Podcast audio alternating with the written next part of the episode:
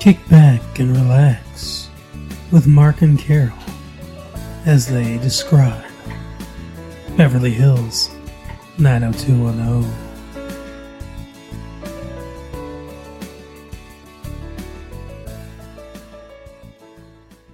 So, as you can see, this is a brand new thing, but also sort of an old thing.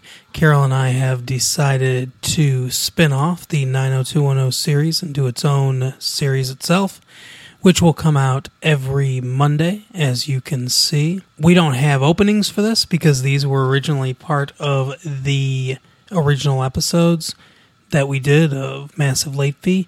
So, this is a brand new opening welcoming you to the show. Enjoy this episode of 90210. So, 90210 this week. Carol, tell us what we watched. It was a pretty heavy episode. Um, it was. yeah.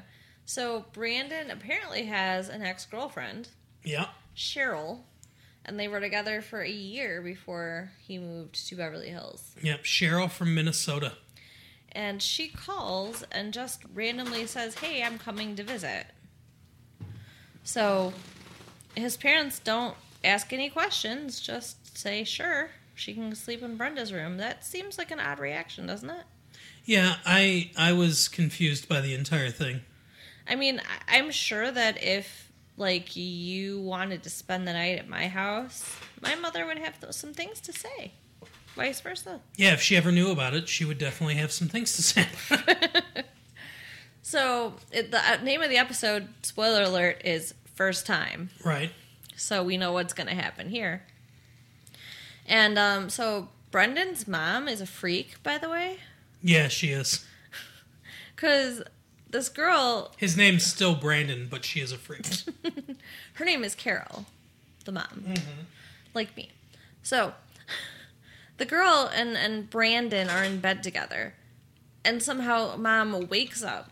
Like they weren't even that loud. They're not even having sex, but you know, mom senses whatever spidey senses are tingling. Right, She yeah. wakes up. She can hear an erection.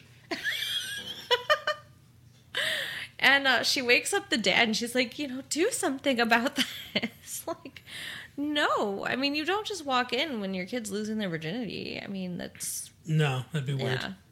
So she like couldn't sleep and she's all back and forth and freaking out about what's happening and and the question as to whether or not they had sex gets answered in the morning because Brandon is in such a good mood. Yeah, he makes fresh juice and Fresh strange squeezed. strains the pulp.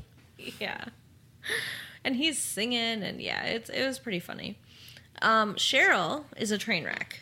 Yeah, she is. Um, she's all That's like par for the course with him, though, isn't it? It is. He just he just attracts freaks. And you know, it's funny because there's so many girls that think he's so hot. Are are they all freaks? Apparently. So listen, girls, if you think that uh Jason Priestley's hot, you better get your head checked. Right. Okay. Um this Cheryl person is all obsessed with wanting to see um Hollywood stars. Yeah. And he takes her to the hotel that Dylan lives in, which still I can't quite wrap my head around that. But um, what? What can't you wrap your head around? that Dylan lives in a hotel. It's so weird. Yeah, his parents. I don't. I don't. Do now? Do other people live there? This is what I don't get about this. Are they just renting this room in the hotel by the week or the month or, or whatever? Which obviously would be enormously expensive, but they have a ton of money, so I'm sure they could do it. Or are they able to like purchase or like lease a room or set of rooms um in the hotel? Like some high class hotels might do that. I, kn- I know that howard hughes towards the end of his life because you know he was like a reclusive shut in with ocd and, and all this other stuff lived in a vegas hotel and obviously he was filthy rich I don't know what his situation with that was either, but I mean, I've heard of other rich people doing that. So I don't know if if you have enough money, if you can make special arrangements with hotels or something. I'm guessing that's what they did. I, I, I kind of think that I remember his parents like own the hotel. Oh, well, then yeah, if they own, if they own the hotel, you can just stay there whatever. Then like it's one of their many properties. I could be wrong on that, but I think that's what he said. It's still weird though to leave your teenage son alone living in a hotel, Yeah, what are they doing? right? Where are they? like they're in Europe or something, and they're not together anymore, right? That's the impression that I got. Yeah, yeah. So they're separately doing whatever business they're doing away. Basically, what 90210 tells us is that any parent that is rich works all the time and is never home and never sees their family. Yeah, it seems like a pretty sad situation. So they go there for breakfast and, and run into him and she's asking it's kind of cute at first, like she's asking the waitress, Oh, do you know any movie stars? Are there any here? And you know. So um She wants to see Tom Cruise. so um Dylan is like, There's a club I can get you into where we might see some. Which, you know, cool, great night out. Except then when they go to go to the club, she wants to ride in Dylan's fancy ass car. right. I'd have a problem with that. Wouldn't you? I mean, if we were Yeah, going out with I your like friends and I want to ride in their car instead of yours, I know you have a crush on Luke Perry anyway. So yeah, I mean I'd have a problem with it. But yeah, it's it's weird because she wants to be with him instead of being with Brandon. They just slept together. Uh, what's her name? Brenda's going as well because she's got a babysitting gig. So he's dropping her off there and she's going with Luke Perry to the club ahead of time. yeah. So whole situation's weird. And by the time that Brandon finally gets into the club, which I guess he had some kind of problem with, Um, Yeah, it was weird because he walked up. He didn't even say, you know, I should be on the list. My friend should have put me on the list. He just tries to co- go over the rope and go into the club, and the bouncer goes to stop him. And then there's a rush from the people waiting in line to try to get in there. So the bouncer refocuses attention on the line, and, Brand- and Brandon just busts in. yeah. And uh, Dylan says that he did put his name on the list, so you know he's mad at him for no reason whatsoever. But he gets in there, and, and this is suspicious to me. He's dancing with Cheryl, and not normal people dancing.